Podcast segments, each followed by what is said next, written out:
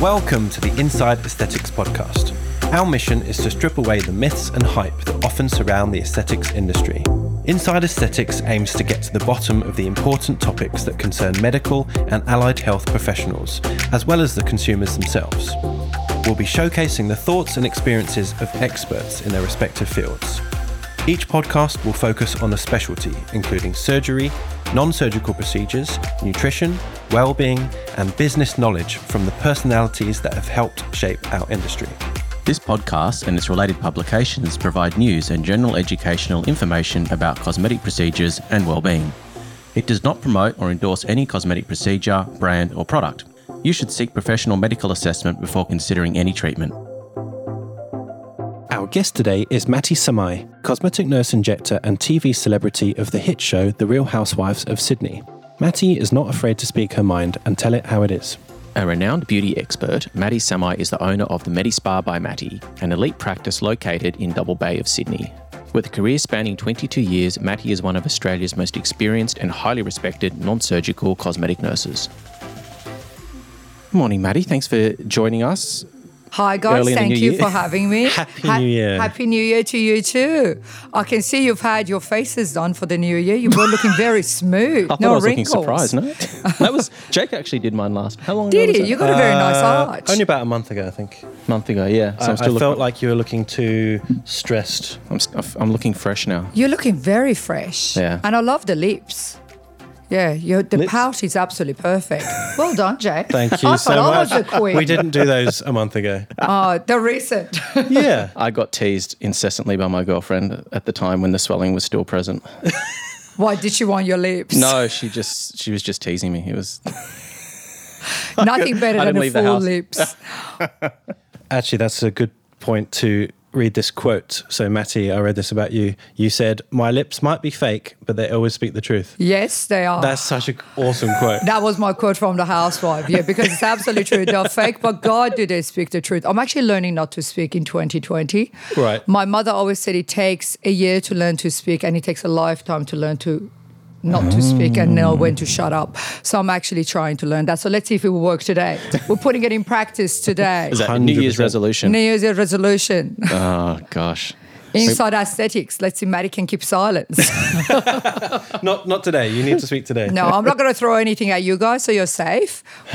We're not going to have a housewife episode here. We're not pulling anything. Damn, I was hoping for a bit of intrigue and. Uh, Some syringes going to turn around. Yeah. I'm going to throw syringes at each other. so, Matty, for the people who uh, maybe are listening abroad who haven't come across you, tell us a bit about who you are and how you came to be. Okay, I am Matty Samaei. I have been a nurse injector for over 22 years. Um, I remember I was very young. My dad had, when I was, before I actually entered university, my dad and my sister, being a doctor, they had a medical center.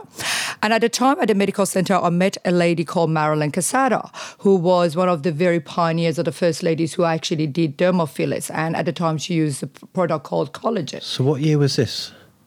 My God, I graduated in 1998. So take it back, I would probably say, oh, 94? Like, Wow. like whi- while, while ago. That's We're talking about the time hyaluronic acid didn't exist. Yeah. Toxins were not available.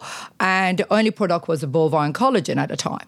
And obviously, coming from a cultural background such as Iran, plastic surgery, cosmetic procedures are a very normal part of our life. I mean, in Iran, when you turn 18, your parents do give you a nose job, whether it's for, acceptable. for breathing difficulties, right? Yeah, for breathing difficulty. just to Oh, clarify. and Yeah. it is very true. All Persians have had their nose broken somehow. But if you look at Alibaba or our, you know, ancestors, we've got the bump. But I was given a nose job at 18. So it's just part of culturally acceptable. It's just a different culture. You can't really criticize it. And I come from a family that looks was very important. My mother was a very glamorous lady. She was probably one of the very first ladies that had collagen herself in Iran. Um, she had her nose done by Dr. Osanlu, who is very high regards Dr. Tessier, who were one of the very pioneers, again, in plastic surgery going back years and years ago. Hmm. So we talk about 40 years ago. So, you know, culturally for us, having cosmetics procedures are very normal. Yeah. So coming from that, for me, entering this industry is quite normal and has always been something that I wanted to do. Right. But I guess up until this point, it was so new in Australia, there wasn't really someone to follow or a career path that you could sort of carve out for yourself. Very you- much how- so. yeah.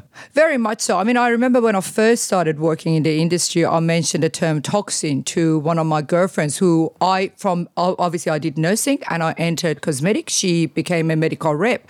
And when I was telling her about toxins and what they do, she just couldn't stop laughing. I remember when I was telling people what I do for a living, they used to laugh and think, why would you want to stop frowning? But me, I suppose for me, coming back from that Persian background, I've always had a passion for beauty. And one of the main things that I always looked at is how to slow down aging. And hopefully, I've done quite a good job with my own face. You're face. Yes. looking beautiful. Yeah, ageless. Well, I had to double check uh, your age when I was reading about your profile. I was like, no way, she looks too good. oh my God, I know if you knew my real age. So we've 'Cause got if- published age and real age. I Yeah. know my daughter was goes, Mom, you've been 44 for a long time. I'm going, Yes, it's going to remain 44. Fair enough. So, why did you choose nursing? What, was it a deliberate uh, sort of route to what Well, you're doing? Well, I'll be now? really honest. If I got into medicine, I would have because my sister did. So I didn't score that high. So practically, when I did my HSC, it was to get into this cosmetic field at a time when I'm at Maryland. I realized that you either have to be a doctor or a registered nurse to inject S4 drugs. Yes. In Australia, and um, I, when I did school, surprisingly, I was pretty good in maths. So I did four unit maths, and my other option was getting into aeronautical engineering. Right. But I had to move to Newcastle to do it. So my dad, being an ethnic father, was like, "No, no, no, you're not going to Newcastle. You're going to do nursing." And at the time. That's what I chose, and my vision from the moment I entered nursing was never to be a bedside nurse, was to become a cosmetic nurse. Okay, so that was always a vision I wanted to have for myself. So I guess if we go back to what the industry was like at the time, who else was doing this kind of stuff? Were you like the first, or were there other people doing I, it? I would say probably Marilyn Casado was one of the Yeah. very first one. Denny was I started working as soon as I finished my nursing degree. I also, while I was doing nursing, I did cosmetic tattooing because I just liked it. I did makeup courses. So for me, I've always been lucky enough to have the aesthetic eye. And I don't know if you guys are aware, but um, early in 2015, I also worked with, with Miss Universe Australia as one of the judges and as one of the girls' beauty advisors of the pageants. And at the time, while I was doing it for four years, my girls got all got in the top ten. Right. So it's been beauty and passion. Beauty has been part of my passion. But um, when I entered this field, um, it was something that I was extremely passionate for. Um, Marilyn Casado, going back, she was one of the nurses. Dr. Steno Moore was doing it. Um, there were a few others, but the industry wasn't this big. There were practically maybe two or three clinics doing it. We're going back to the time that I started doing laser hair removal, and for every 15 minutes, we charged $250. Yeah. It's exactly what a lawyer charges you. So that's what because it was so rare and it would like take hours to do. Yeah. So the industry has changed dramatically if you think about it. Now like having your toxins on it, like coloring your hair, whether it's something we want to accept or not, but it's changing very, very rapidly. It's become part of the norm. Yeah. You touched on an interesting point when you said um, you had an aesthetic eye. And that's something that I think a lot of people don't perhaps appreciate that to be a good injector, you need to understand, I guess, the, the medical side and say, uh, uh, in terms of Anatomy, pharmacology. anatomy, yeah, anatomy Yes. pharmacology, all those sorts of things. But then you've also got to have that that ability to be able to look at something, and sometimes those personality traits aren't in the same person. That's absolutely very, very correct. So through my career, obviously working, I work in one of the largest clinics at the time, Heber Davis, and I was there. I was, I became the head nurse, and I Yeah. trained many doctors and nurses. And at times, I don't think it was very much a differentiate between a doctor and nurse. It comes with your aesthetic eye, and also it becomes with your knowledge of anatomy. It's something that obviously you have a desire to learn and progress yourself. Because just because you're a doctor, as you know, Dr. Jake, you don't necessarily know the whole anatomy of the face. You don't sit there and dissect it. You learn it maybe the first year of uni, but it's not something that continues on.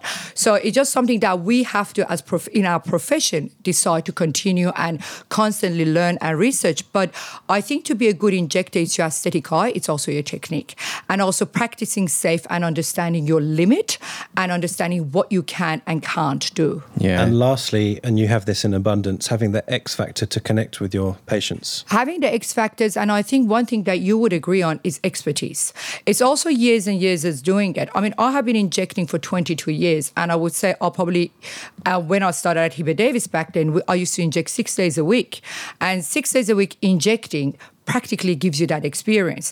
I mean, I come from the time that the toxin at the time was not even TGA approved for cosmetic purposes, right. and it got taken off the market and came back again. So um, when you look at it, that many years of experience gives you an eye for it, but I also can look at faces, say what works, what doesn't. And so many times, what I'm looking at the new industry is we have, it's kind of changing and it's changing the way that we're teaching people. I think I was quite privileged because when we learned, we learned from basic format of filling the lines. We were used to follow and filling the lines. So I learned that. But then a few years later became about volumizing and understanding how a face changes. I have been fortunate enough to have these both techniques in hand because not in every patient you have to do facial volumization and do the cheeks, but in some patients you do need to do the nasolabial. But unfortunately, I think with some of the new injectors that are learning, they are being disadvantaged or learning those really basic principles yeah. of injecting. And if one of the things I do at my practice, I believe in less is more, I practice safe. Um, it is very important for all the nurses out there to understand these are S4 drugs. Yeah. Never get too confident. You do have to have a doctor. Um, at the end of the day, if there's a complication, I always think about it and I always think if I'm going to cause a complication, my doctor has to be here and give the, this patient, whether we're going to Hyalase, whether we're going to an- give antibiotic. Those are the things we always have to understand in regards to practicing safe. Mm-hmm. And also understand your boundaries. If you're not confident, don't do it. Just because a patient wants their temples doesn't mean if I don't feel comfortable doing it, don't do it. Yeah, I, I, worked with you very, very briefly for a couple of days when you needed some cover. Yes. And I quickly learned that you're a very conservative but skilled injector. Thank you very much. So, you know, that's a real takeaway. People might sort of think, oh, she's on Real Housewives. She's obviously really glamorous and, you know, looking at you. But your actual aesthetic eye is quite conservative. Thank you. It is, and and I like to keep it like that because at the end of the day, I do have, you know, I I one of the main things with the nurses, like a lot of them go, what do we do? It's very important to have right doctors on site. You have to associate with the right doctors. Your doctors have to be on site. They really have to be a phone call away. And one of the main things that is always this question comes up about practicing safe. I don't think it's doctor or nurse. Like the other day, I had a doctor ring in my practice that actually didn't have Hyalase. So for a practice to actually be practicing, and he's a doctor, and he was in the area, he's like, "Do you have Hyalase? I needed a merge." So it's not. I think you need to really follow. You need to have your emergency kit there. You need to have your doctors on board. You need to have your consent form. One of the main thing to do this practice is your actually consultation. What people don't understand is and that was one of my biggest challenges in this field that I found that when I first started, that realistic client expectation was the key. Because you do the toxin, then they come back to go, it didn't work. And guess what? If you spend another half an hour, if you took the right photos, if you actually could show people the before and afters of each progress, sometimes for some people can take three or four goes of the toxin before the frown line softens. So those are the times that you have to put. And with any new injection, out there or anyone out there, I would say your consultation is the key. Mm. And never ever be so you know, sometimes patients challenge us. If you think it's not the right thing for the patient, don't do it. Let them go somewhere else. Yeah. I do actually, what I've now realized in my career, I actually do say no a lot more. Like in a day, if I see 10 clients, probably I say no to four of them for what they want. Yeah. I'll say, oh, I won't do it. Go and get someone else to do it. And normally, every time they've gone elsewhere, they come back to go, we shouldn't have done it. Mm. Yeah, lots of our listeners are nurse injectors, and some of them have asked me to sort of ask you in various ways, how do you, and you've sort of answered it, how do you work as an autonomous nurse, I guess, but still sort of practice safely and and have that balance between not being a doctor but still being a nurse who's doing effectively her own you thing. You have to meet my sister, Dr. Haley. you couldn't get away with doing the wrong thing by her. Yeah, right. um, no, so there's been a number of things. I'm quite fortunate that my sister is a doctor. I have got my cousin who's a surgeon. I've yes. got quite a lot of doctors in our family, and I and I, what I think I have made sure is I have connected myself with a lot of powerful surgeons, such as Dr. Tavakoli who's very well known plastic surgeon. I have a great relationship with Warwick Nettle. So I think in our industry we really need to have those connection. Um, this is number one thing. Number two thing, as a practice, I have at the beginning obviously was an employee. I worked for doctors, and uh, at Heber Davis Clinic, one thing I have to go back to my old boss Jeffrey Heber ethically he would teach you all the right things and he was a very good teacher following by that when i contracted i worked with a number of high profile surgeons but today i have got three to four doctors associated with my clinic and I run it by the book. So it, there is not one client walks in that doesn't get prescribed. Yeah. I never ever a new client comes in, I do. And if the patient has never had the procedure before, I'll make sure that my doctor is present on board because client safety comes first. And I think if you look at client safety first, and I think you've got to also think about your career. You want to be in this career for a long time. I don't want to be here short time.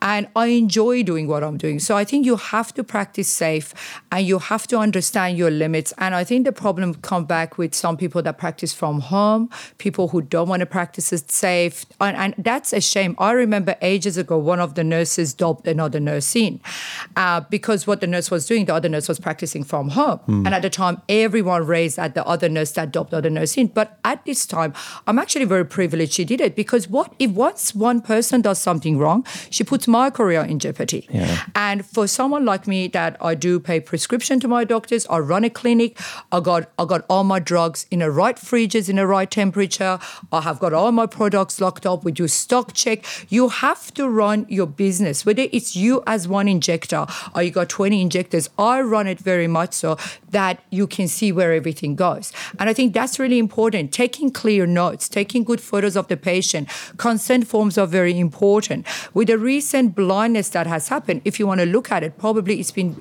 the number of blindness by fillers of fat um, implants that have been caused. This mostly the blindness have been caused by some of the very top surgeons. Maybe there has been one or two nurses involved, but I think the clients need to be known. Like every client comes and sits on my bed knows that you can we can get a vascular occlusion. You may have to get Hyalase. You may have an allergy to this Hyalase. We may have to go to the hospital. You may go. So you need to inform your clients. You can't cause a problem and say, oh, by the way, oops, this is yeah. going to happen. Yeah. Well, I think when one of the points you raised was how popular these things are becoming. Like it's normal, like you said, like yes. coloring your hair. So I guess the danger we have with that sort of mindset across the industry yep. is that it becomes a bit trivialized. Yes. And I think there's a, a like perhaps people that are coming out looking to get into a career of cosmetic nursing maybe don't appreciate that you know things can go wrong. This is a, this is a medical procedure. Both both patients and maybe yes. people that are looking to enter into it as a career. I think at the end of the day, you have to remember this is a medical procedure, and the S4 drug you're using, a doctor has to purchase it for you. And when you understand that, you also have to respect that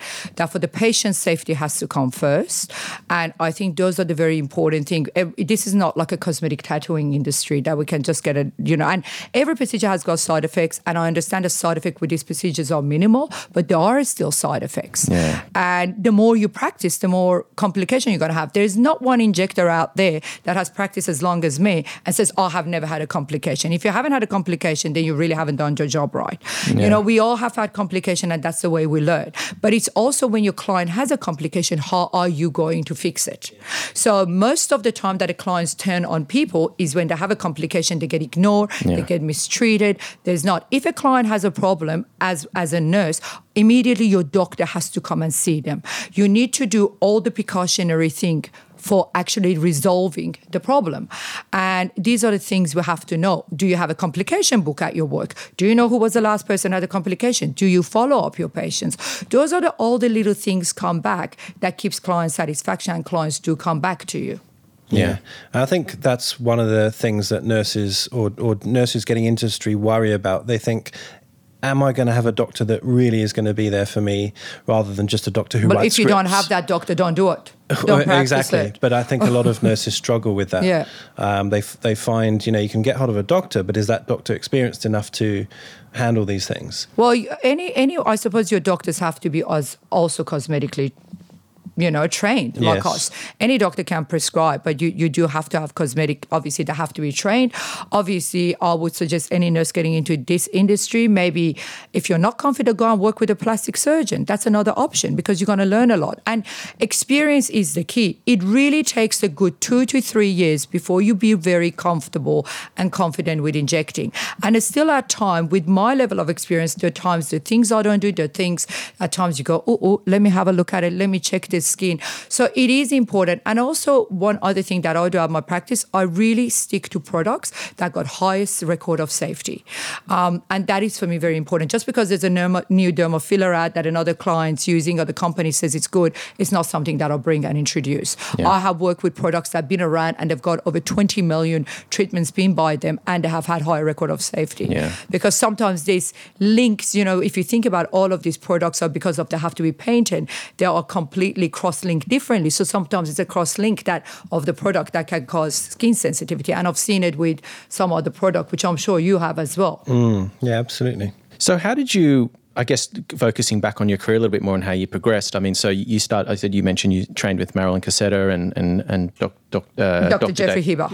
How did you then transition, or what was what was that moment where you sort of decided you wanted to go out on your own, and what was that process like? It was actually quite interesting. I worked for, for Jeff for a very long time, so I'm pretty much a creature of a creature of habit, and I worked with him for a long time, and I really loved what I was doing. But I think it reached a point that I reached my ultimate in my business, uh, in my career. And I thought at a time I got approached by, it wasn't Galderma at the time, it was QMed. They asked me if I could do some training for them. So I did do some few few sessions of training, but I didn't really enjoy doing that as much um, because I didn't like the traveling a lot. And I knew a plastic surgeon at the time who approached me to work with him, contracting. So I actually decided to work part time with the clinic hours and go and do some contracting. And I really enjoy the contracting and autonomous feeling of it. Mm. But one thing happened is I had a lot of followers. So the more you inject, I still got some clients from 22 years ago that still see me. They're the best. So they are very, very lovely. And, and, you know, they become like your family. And I think as time went on, I thought, no, I want to do a bit for myself. And I started up a business for myself. But um, slowly merged into that. But one of the things I did in that business, I wanted to do everything. I wanted to be the one beauty shop, meaning doing from spray tanning to nail to waxing to this to that. And what I realized by doing that is it's better to be master of one or two things than doing a lot. The HR of it was a nightmare because it's really, really hard. The more staff you've got, and if you think about staff in, you have to pay them a lot. We don't work like America that you know they get run on cheap. They're the high, the the super this and that. So the expenses was like beyond the point and managing it was really really hard i'm also a mum so that became very difficult so now at the moment with my practice i run it at what, what we're very good at we're good at injecting we're good at skin and i've got I mean, sometimes whoever works for me doesn't leave, so I must be doing something right. So I do have very nice, loyal um, girls that have been with me for a very long time, and I'm very fortunate in that sense. I have to say. Yeah. So you need to basically pick your niche. You have to pick your, your strengths. Yeah. Uh, exactly. Find out what your strength is. I love doing lips. Lips are one of my passions. And I think sometimes you get people saying, oh, the real injectors are not doing lips. But we're not talking about getting a young pair of lips and plumping them. I actually do lips that have got, you know, a symmetrical problem. I had a girl the other day, she was bitten on her lip and no one could have fixed it by a dog. So I actually had to even out the lip. So half of her lip was gone. And we created a beautiful shaped lips for her. So my job is very much so in doing lips. And if you look at my social media, I don't normally post a perfect lip becoming bigger. I actually post sometimes really uneven and small lips becoming bigger because I just think lips are very important. And there's a lot goes to it, whether it's your uneven bite, whether it's your teeth, whether it's your muscular. So there's a lot more goes to it. And that's one of the areas I really like to. And that's why I've given myself the hashtag lip queen. And a lot of people refer to me as that. Speaking of lips, do you treat a lot of, I know you commented on, on my lips. Do you treat a lot of men? And is there a difference in the way you approach it, or even say like a gay man versus a straight man? Hundred percent, hundred percent. I do, I do very much, and at times I say no to people. Like there are times because I think those lips will walk out of there and represent me. So unfortunately, some of those lips you see on Instagram that they are too too big. As much as clients want them, I sometimes have to say no at times. And also you got to understand, lip is a muscle and it's quite vascular. And overfilling things, sometimes overfilling can also cause problems. So the things we have to always understand is there is a limit you can also fill faces. As Jake would tell you that because you know um, some doctors would disagree that pressure necrosis doesn't exist, but I have seen it. So you know sometimes overfilling filling can be a problem. But I do do men. I think with men, John Bon Jovi is the ideal lip. I would say he's got um, two big lips with men can look a little bit yeah um, not as right because also men don't have the hair. So that's why I think we're doing male facials is very different. And normally when men have a facelift, they look weird because they don't have the hair to cover it. And that's why when women have a facelift, you normally don't see them in a ponytail. They always have got the hair because the ears kind of change. So doing too much cheek fillers and lips on men, on younger guys can carry it on older men can actually look a little bit too much. Yeah. Especially when they get the teeth done, then it's just a bit like, oh, hello. Lips and teeth, hello. What do you think's led to that whole drive for bigger is better in a lip? Particularly think- in Australia, I've noticed. Can I tell you? I think it's just matter of I have seen it with people. You do a little, it looks good. You do a little bit more, you do a little bit more. I always tell my clients, I said, Rod Stewart said something really great. One of the theories was they said, what's the difference between sexy and tacky? And he goes, it's that half a millimeter really in a skirt. So I always tell my clients the difference between looking really nice cosmetically enhanced to that looking like overly cosmetically enhanced that is like scary is that one extra syringe. So what happens is we look good, but we want that little bit more, that little bit more, and we get used to it. So it really comes down to us as injectors having the ethic going, no darling, stop. Remember, I always ask my clients, how do you want to look? I want to look natural. Then as I get used to it, do a bit more, do a mm-hmm. bit more, do a bit more. I go, remember what you asked me the first day. Go natural. Well, you also So- get desensitized after a while as well. You, You become do. used to the way that you look and your perception of yourself You changes. And then you've got things like social media where people are like seeing photos of how they think they should look or how celebrities are making themselves look and then, I guess, being influenced by that. So there's a lot of Yeah. factors. But I think also our job is as injectors to tell our clients that we see you three dimensional. In Instagram, you're just a picture. Yeah, You don't see filters. the face moving, doing, doing this and that. I mean, it, you don't. A face moves. You got to look at a person when they speak. There's a lot goes to it. A lot of time when I inject my clients prior to do it, I actually get them to talk to me and I film them Yeah. because they don't realize to pull the muscle on one side. And especially if you ever do platysma band on them, I mean, my suggestion is always get them to say E and take a photo because later on they come and say, oh, look at my lower mouth, this happened. So if you don't have the photos, you don't have a proof of what you work with. Your Yeah. photos are the key, your consult is the key, your consent forms, you'll be surprised how much they can help you. And obviously, you know, doctors, obviously, you know, they have to follow the same thing, but with the nurses, you have to have doctors that are there available. You can't practice in Sydney, have a doctor in Gold Coast. It doesn't work like that. Yeah. Absolutely. I had one listener wanted me to ask you a question. Did you ever consider taking your nursing uh, qualification one step further and become a nurse practitioner? I am actually thinking about that. Okay. I am thinking about that. I have see one of the things that's happened is I've been very fortunate because as I said, we have got quite a lot of doctors involved with us. I didn't need to, but that's something I'm I'm certainly consider doing. So, I mean, currently we can talk about regulation as well because this is part But, of but it. I, one thing about nurse practitioners, sorry to interrupt you, there's not a guaranteed that I can do the three year study and reduce time of my work. And at the end of it, they may say you can't prescribe this specific drug. Yes. Uh, but but the truth of the matter is these are S4 drugs, and for the regulation to change because it's not really the. No, I mean, some of the very good injectors I know are nurses. I have actually seen some brilliant nurses, and I've seen some doctors really doing stuff. So you can't really say nurse or a doctor. I think what we need to focus in this industry to stop people who practice not safely. Yeah. That is the main thing.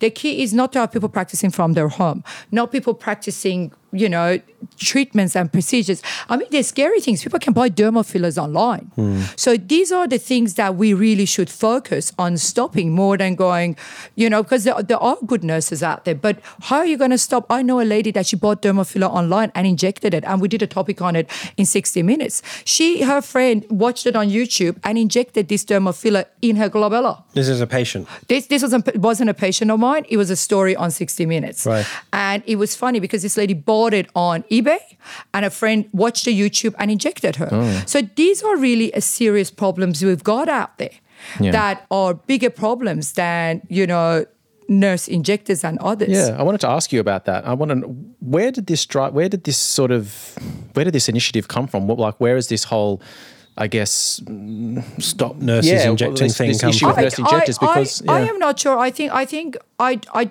I think the companies are not against nurses injecting because obviously that's going to be for the pharmaceutical like companies. 70% of the industry Oh, is it's- It's going to be, and I think I, I I think the faces of Australia, not a lot of patients going to be very happy because nurses do do a good job. I think we need to have probably more structure of, you know, accreditation. That's what we have to look at instead of going. We're going to stop this body because it's really unfair and it's a career and livelihood of people this is the only job I know. So, you know, why should I stop practicing because some person's doing on practice, Yes. um, you know, not safe, doing safe practice. And it's the same rounds for the doctors to say, you know, no cosmetic surgeon can work because there has been report of Yeah. death. So we still see cosmetic surgeons are working um, and they're not becoming plastic surgeons, but they're still doing lipo and some of them really do a good job. So I think we need to have, you know, more form more nursing bodies and we need to have doctors such as Jake. You know, I know that you have been very, you've been supportive of a lot of nurses Yes. doing safe practice. You have been great. You have helped me at times, but I know that you choose your nurses very selectively as well. Yeah, absolutely. Um, and I think we need to have some doctors, some plastic surgeons to come on board and recognize the nurses that practice safe. And we can actually go and we can be a body that we can all help each other because the pie is getting bigger. This is not the time 20 years ago where three people were getting toxin. Now people are getting it. Everyone wants to have it done. I mean, laser clinic was actually the reason it changed the industry dramatically. It actually brought these procedures to be mainstream. Before you had to go to a little corner. I mean, I, I chose my place in a hidden place so people don't see who comes in and out. You can see people walking around Westfield having their lips done. Yeah. So it's the industry changing. People are working longer, um, but it's all about safety, and I think that's something we need to keep in mind. Safety of these procedures. They are medical procedure, and we have to keep in mind that safety is is the key issue. What do you think a regulation or a qualification might look like? I mean, that's the, the million dollar question, isn't it? Because no one really seems to know what to do. They Well- just know that there are pros and cons to how it's currently running. One of the things that is there, there is a obviously cosmetic physician, for example, body, but I think there should be a, that, cosmetic physician body maybe should consider having a cosmetic nurses as part of this. So it, it could be something that we can work hand in hand Yeah. and work well together because obviously there are S4 drugs. They need to be done under the supervision of a doctor. The doctors normally, you know, they have to be present on the premises and do regular visits and checks. So in my opinion, I think moving forward with the nurses body, instead of saying, get this person inject, not that person inject, maybe we should look at having a nurse's body that you know, or even there could be an extra one year course. Because I remember a few years ago, Marilyn Casada was thinking of doing that and she started it. But unfortunately, one of the issues I think in cosmetic industry, there's too many peoples and too many egos. Like as soon as one nurse starts going, I want to be running this course, everyone goes, well, I don't like you and this and that. And it, it's an unfortunate thing about our industry um, that you know, people want to pick and choose who they want to go to. But I think if we had a really good body, and there are a lot of good, safe nurse injectors. I don't think this is so much about nurse or a doctor, it's about practicing safe. Yeah. Well, I mean, it seems to make sense to me that rather than having a doctor or a nurse body, you have a cosmetic injector body. Yeah, And that's the base- actually a very good idea. Yeah, and the basic qualification would be either nurse or doctor Yeah. or dentist, I think. And registered nurses. Correct, but but within there, there is a framework where you know, like you said, you've got to store your drugs. Uh, this, this, these are the expected Yes. standards, and so on and so on. Yeah. But that needs to be explicit, and so everyone knows the rules. Because right now, there's a bit of grey in a lot of this. Yes. Uh, but you know, who's going to take responsibility for that? That's the issue. Mm-hmm. Because then, if, if you know, if I set it up, not that I would, but if I did, then suddenly I I've- think you should, Jack. Actually, I really can. I tell you, I think because you have trained with Al- Allergan as you're one of the trainers, Yes. and you have very good knowledge of it. I think you should. But, but what I'm saying is, inevitably, someone would say, "I've got an agenda. Yeah. I'm only for Allergan, or I'm a doctor." So I can't push that. It, it has But I think be. it's got to be a number of bodies. So how about the cosmetic injector? Have it, have a reputable nurse. Have yourself. Have another trainer from another. So it could be a group of people who have been in this industry yeah, for a long like time. a do it. consensus board of t- ten And- of us, twenty of us. Yeah, 20 of us And then it can be something that people can also do the course on. I mean, the issue is at the moment, people can go and, I believe, do a weekend course in toxins Yes, and crazy. inject it. I was shocked to hear it. This lady said in a clinic, she, she's got a beauty salon. She goes, Oh, I've had a, uh, my nurse has gone and done a weekend course coming in and injecting. I said, A weekend course? It took three years for me to pick up a syringe and someone's done a weekend course. It just, I'll be completely Yeah. honest. That's the first thing I did in the UK. I did a weekend course. I, d- I Yeah. certainly didn't set up the next day. It took me at least a year to sort of have the uh, confidence, I guess, Yes. to, to, to start doing it Yes. on real people. But you know, these things are available, and I think that that would be great for like uh, a refresher course. Yes. but not to to suddenly become an injector. No, not at all. Yeah. Not at all. You can't even do a cosmetic tattooing course on a weekend and start in doing it. The problem is that the industry is so segmented. You've got like plastic surgeons, cosmetic surgeons, cosmetic physicians, nurse injectors, and everyone's trying to protect their patch of territory. Everyone's mm. trying to make sure that no one encroaches on how much money they're going to be able to make. And unfortunately, it's, it's the the inner fighting that tarnishes the whole industry in a negative way because the person watching TV or watch, reading a newspaper article doesn't really know the difference between all these different factions within the industry. No, it just paints everyone as bad. Yeah. Whereas it's like we recognize there's problems, but we need to work together. To Yes. fix it and to have a like a united a united front. As if it's really about the patient's safety, then there should be a consensus Exactly. that everyone can come to. And I think if you follow the rules of Australia, we do follow pretty much the patient safety. I mean, all the regulation have come down is not to stop a nurse or a doctor or this point point a finger at someone.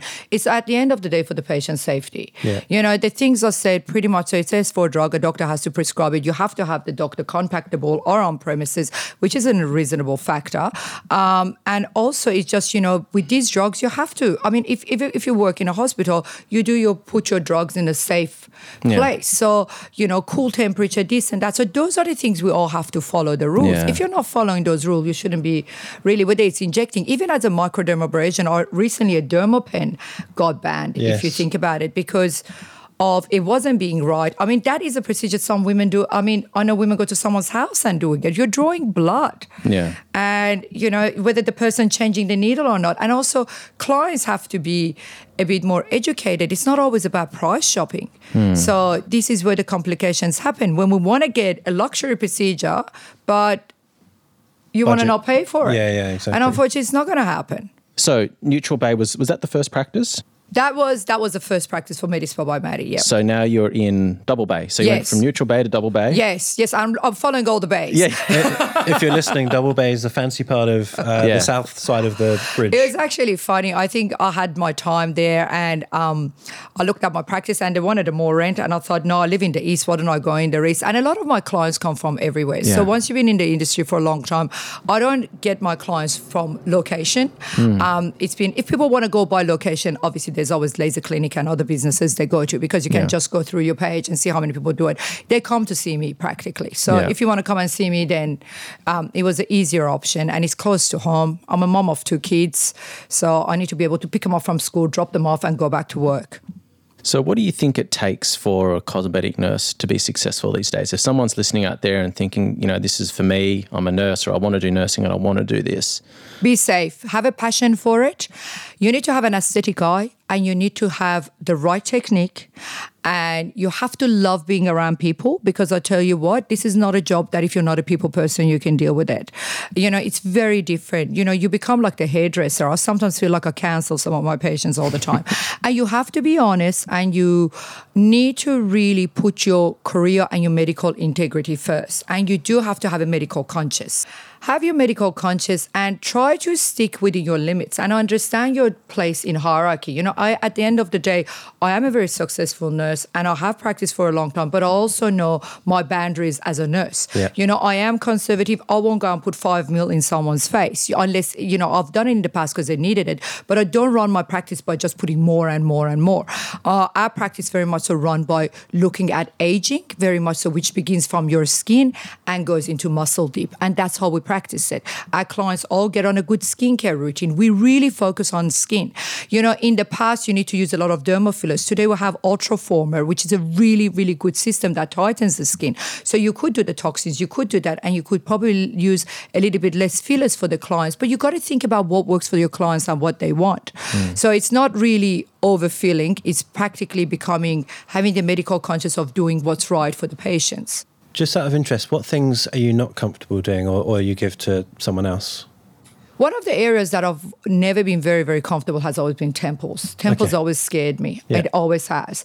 And I do them, but at times, if it's very, very hollow, I get my doctors to do it. Yeah. Yeah, I get my doctors to do it. I don't think at times if you if I don't feel comfortable doing a procedure as a nurse, I don't do it. And we do have doctors that are happy to do the procedure, and it's better them doing it. Like fat dissolving, I normally get them to do it. So there are areas I'm quite busy with my regular clients and the areas I do. Um, as I said, one of my passion is lips, so that's what I do a lot of. Yeah. And that's practically I would say temple. And and as you understand, it's it is you have to be very. I mean, one of the experiences I had once years and years ago when I was. Um, working for this plastic surgeon, we're training in it, and he drew back, and I actually saw the blood drawing back into the syringe, and I Mm-hmm. thought, oh god, that is like the, uh, practically one time I saw it. Yes. So for me, that became a really good warning, and you just have to be warned Yeah. about the areas. What about noses? Do you need noses? I have never done the noses. In the past, I've done very small, minor areas if we had to. I've always never liked it. Obviously, my cousin, being an ear, nose, and throat surgeon, Dr. Shahidi, gave me a very good anatomy revision of the nose. And he always told me what to be cautious of. And because of that factor, it was something that we don't, at our practice, we don't do noses at all. If people want to do it, we refer them out. Yeah. I do refer them to Dr. Stephen Liu, Marco Zachariah. They're very happy to do it. I'm more than happy them do it because they have a better understanding of the anatomy. And that's really do there. sensible. I think a lot of, particularly junior injectors, they think that they have to learn everything and Yeah. offer everything in the fear that if they don't offer it, the, the client will leave. But that's not how it really But should clients would really appreciate it sometimes. And like normally when the problem arises, then you don't know whether it was the semi-permanent or the permanent fillers. And you can't really go and combine these two products together. I'm one of those believers, sometimes it's actually not worth the money you get for treating that patient because it's going to end up costing you a lot more. And to be honest, I like to sleep at night. So one of my thing is I practice safe. I practice, you know, I am conservative. I am not out there, you know, to do 10 mil in someone's face. I do believe there's a lot more we can do for our clients. And I have a lot of satisfied, satisfied clients. And our business is repeat and it's very much a work based on words of mouth. I think you have to be ethical and you need to be honest to your clients. I mean, I had a lady coming in the other day. She had a very thick filler injected in her nasal labial, which she felt it didn't work. And she came in, she wanted me to repeat the same procedure. Reality is, if I did the same thing, if you think about it, you got bang arteries there, I would have blocked it. So it was very good. And normally, if the clients have had the procedure overseas, I'm very cautious. If anyone has said, especially in Middle East, I don't inject over it because I don't know what the product is. We don't know. In Europe, they've got over 50, 60 fillers out there. We don't know what they are. So if someone has had fillers overseas that they don't actually have the receipt of it, that is, you know, um, uh, compatible with our fillers, I don't treat it. Yeah. There's no need. And that's something that even, you know, Jake and I, we've had conversations about this and with other guests we've had on the podcast is just patients being honest Yeah. about what they've had previously had Yeah. done or shopping between injectors Yeah. or they might get a result that they weren't 100% happy with, but rather than going back to their injector, Yeah. they'll hop across to someone else and act Suddenly like they haven't had anything done. And then it's your problem. Sometimes Yeah. it's better to not treat the patient. There is no see, we're not an emergency place. It's not triple O. We don't have to really treat them. Yeah. If they come in, you don't. Con- I mean, you know, sometimes clients are not happy. You can see some of them can just come to you because they're depressed. They want to have these procedures. So you just got to think about yourself at the end and think about when this person comes back unhappy, how are you going to treat it? So we really need and cooling periods is very important. If I have a client coming in that they haven't had fillers or uh, toxins before, I give them all the info. I consult them. The doctor will see them. They actually have to go 24 hours later and come Right. back. Okay. If you haven't had it before, because sometimes people they don't know about it. They Yeah. come in, they go, "What do I need?" You tell them. They really need to think about this. Yeah. As much as as much as there is no law enforcing that, but I think as a practice, when you do it, they appreciate it. yeah, absolutely. and I think when you're in the industry and it's so normal to you, you sometimes take for granted that people don't know. People don't know. Yeah, it's so normal to us because we Yeah. talk about it every day. Yeah, and sometimes very young people go, I want to do it as preventative. I mean, whether you have your toxin in 20 or 25 makes no difference because the line will erase anyway. Yeah. So I just say, go and enjoy frowning for now. Because there's got to be a day like me. And there's no point for someone in, you know, young in the 20s to look like me, really, because you want women like in, we want women to look the best age practically. So Yeah. if you're in your 40s, we want you to look like a admitted spot. Our rules are we want you to look like a great 40 year old. I don't want to make you like a 30 year old. Yeah. If you want me to make you like a 30 year old, it's not the right, you're not in the right practice. Yes. Go and find a practice who will cater for that. Yeah, because you'll Or always be able to tell. who would. You can always tell because I mean, you can make someone's face look a certain age, but if the body doesn't match, or you, Yeah. you sort of there's it sometimes makes things more obvious. And you know, there are injectors for every type of personality. So some people do like to do those massive lips. And if that's what you want, go to that clinic because this is our clinic wouldn't cater for that. yeah, absolutely. So, Real Housewives of Sydney. Talk Oh to my us. God, I knew that would pop up. I knew that would pop up. Talk to us well, about well that. firstly, what is the program? For some people who've never heard of it, what is it? Um, it's a franchisee program, and in Australia, um, they they did Melbourne. Melbourne was very successful, and they decided to do Sydney. I worked with Channel Seven for over seven years. I was one of the beauty experts. The way I got into that, we had a lot of clients from Channel Seven coming in and out, and we decided to do some makeovers with Sunrise. From that, morning shows started happening, which is, I think now it's like 15 years ago. At the time, I remember just, no, actually 13 years ago. So morning show came about and I got approached by one of the producers said, do you want to come for a little audition? And I'm normally one of those people, I like getting in front of you. I'm obviously not camera shy and definitely not microphone shy. As you guys can see, no one's spoken about me. Um, so I did it, and surprisingly, they really liked me. I had a regular segment for a few years. Then we now do it sometimes monthly or as desired. Um, then from there, when they wanted to do the cast of Housewives, they wanted to look at women who were socialized, they were out, they were doing things, and surprisingly, I was one of them. So a lady approached me and said, "Do you want to audition for it?" And I said, oh, why not? And everyone at the time said, you're not doing that. No, you're not doing that, especially family members. I got disowned by my sister, by this, by that. And I said, okay. And I signed the contract and said, guess what? I'm doing it. So I did it. It ended up being a very fun thing to do. Um, it was pretty real. What What is the premise of the show, or what's it about in a, in a so nutshell? it is about it's about seven women of Sydney. Probably um, we are a bit demanding. Not that I am a bit self-centered. no, I'm joking, but it's about seven women in Australia that are friends. Um, I suppose you know there's a bit of a glamour, there's a bit of a you know money, this and that and that. So it's Showcasing just successful women. yeah, and successful happens women, in inspiring women.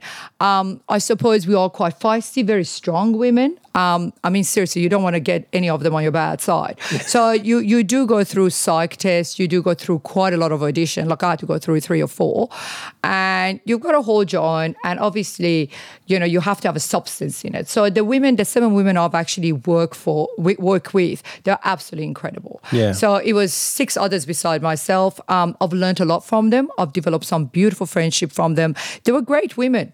You know, they're, they're great women. They're just, you know, they're all warriors out there. There was no one sitting there. There's no little kittens get away there. So how does it work? Does a camera follow you around twenty four seven? No, so it, it is scheduled. We had scheduled because I'll work through the time. Um, obviously, I can't not work, so you know.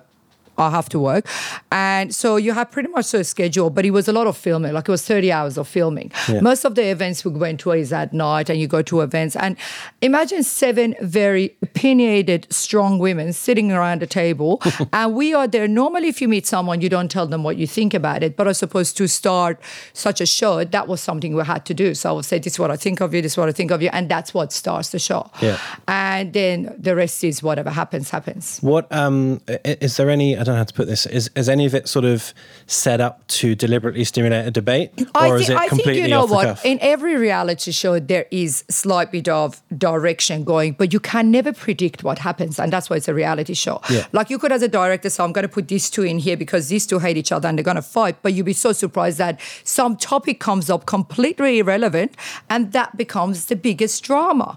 So, and also everyone's a bit of a drama queen.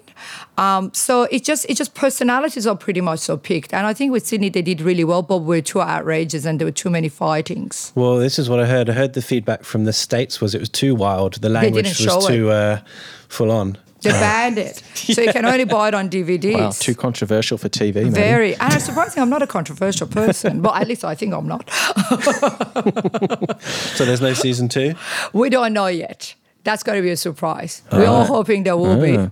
And what impact did it have on your practice? Was it positive, negative, Um, indifferent? For me, it was was positive. See, I it's it's important. I do work with women, and to work with women, I do like women, and um, for me, and, and I do work with a lot of women, so it was easy for me to get along with the other girls. And I am actually just not a nasty person. I do speak the truth. Um, I can at times offend you, but I know at the same time when to say sorry, which is, you know, it's a good habit to have. But for me, it was good. It actually, you know, brought a positive attention to the practice. I mean, at first, I had a lot of things said about my lips because I have got an accent. People thought my accent was caused because of my lip fillers. And I'm like, no, it's not caused because of lip fillers. I do have an accent. So you get those silly comments. But beside that, no, it was pretty good. You'd need Okay. a lot of lip filler to change the way that you talk. Oh, I think I've had that many. Trust me. I've had it for 20 years. So Tell us about your Forever Young range that is Yes. run by yourself. So Forever Young range, uh, one of the things that I'm sure you've seen as an injector, a lot of the clients that come to us complain about some facial lines that are not dynamic lines. They're not caused by facial movement, they're caused by sleeping. And they normally go vertical to the face. And in the past, when years and years ago we had the bovine collagen, it was easy to treat them. But with the new hyaluronic acid, it's really, really hard to treat them normally because they go lumpy, they don't settle.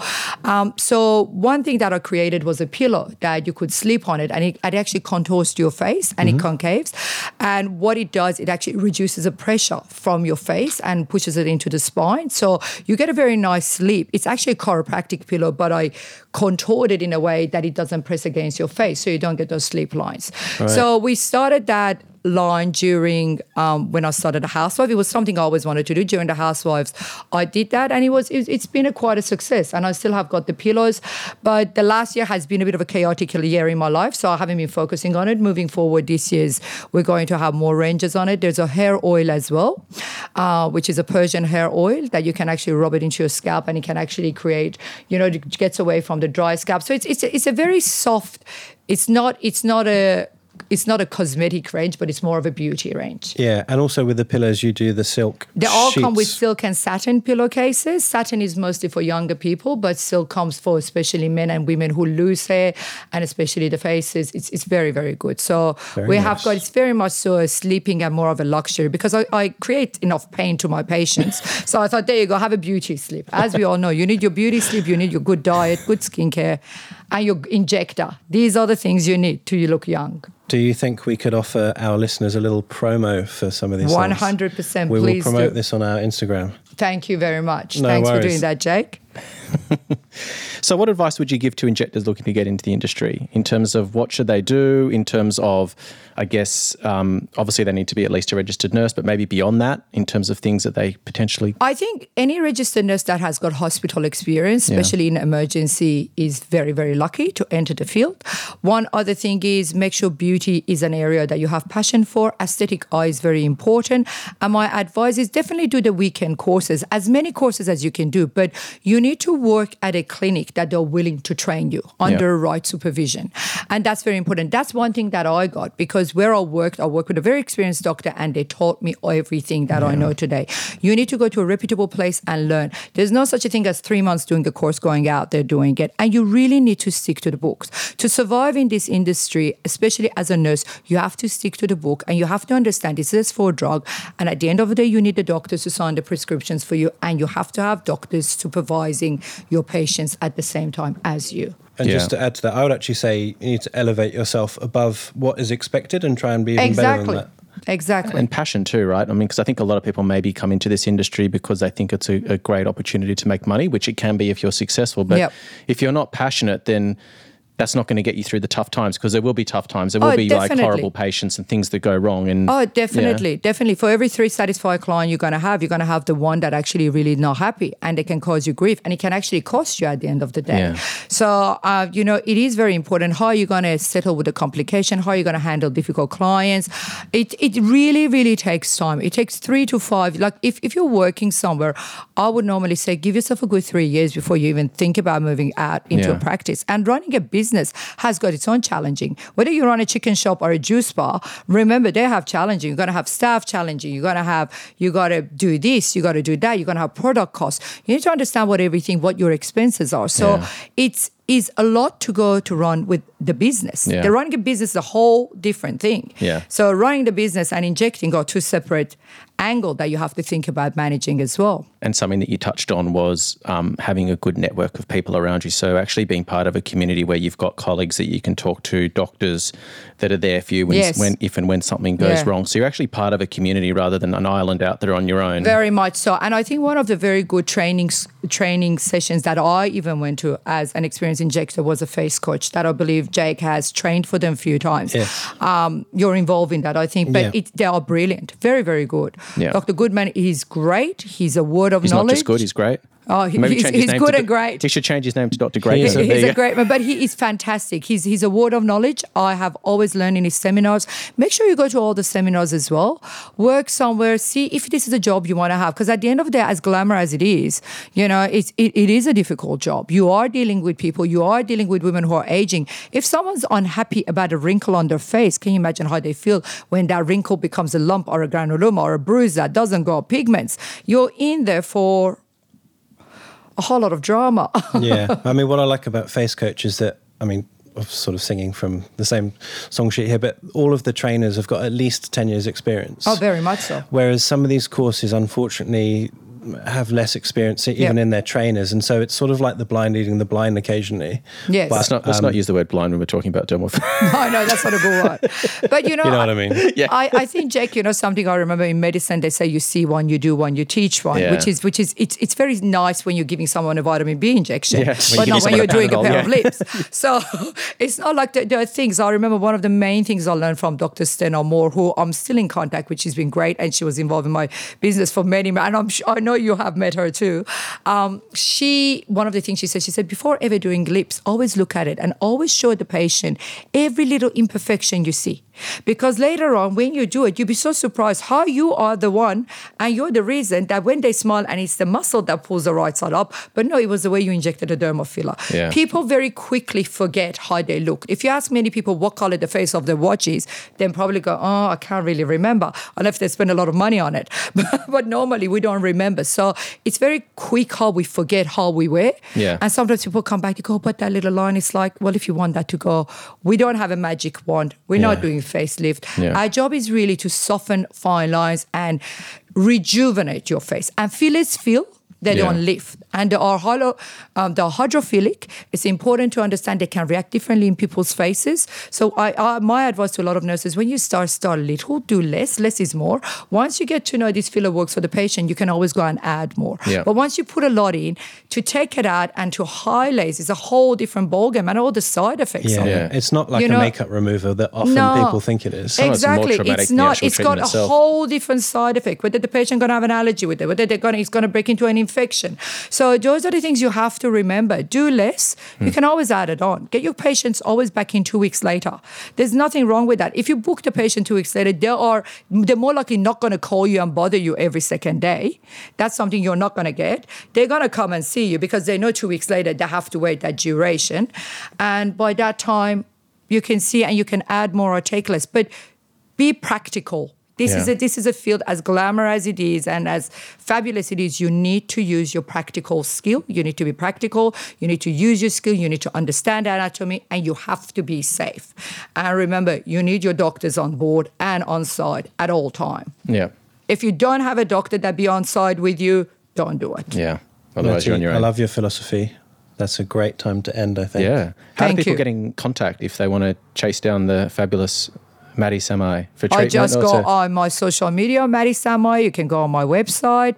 We are more than happy to take new consults and we're looking forward to keep Australia young. Amongst our colleagues, Dr. Jake was doing a fabulous job and a lot of other fantastic nurses out there and doctors. Can you spell your name? Because when I first heard your name, I thought your name was Maddie. It's because of how It's Australians say your name. Double T Y. Yes. And my last name is S A M A E I. So it's Matty Samaei. Perfect. I do have a voice of a man and I have got a name of a man. So I think a lot of time that's why I can never do radio. So ladies, I am a woman. For anyone wondering there. Thanks, Matty. Thanks for Thank joining so Thank much you for your guys. time. Thank you so much. See you later. See you later.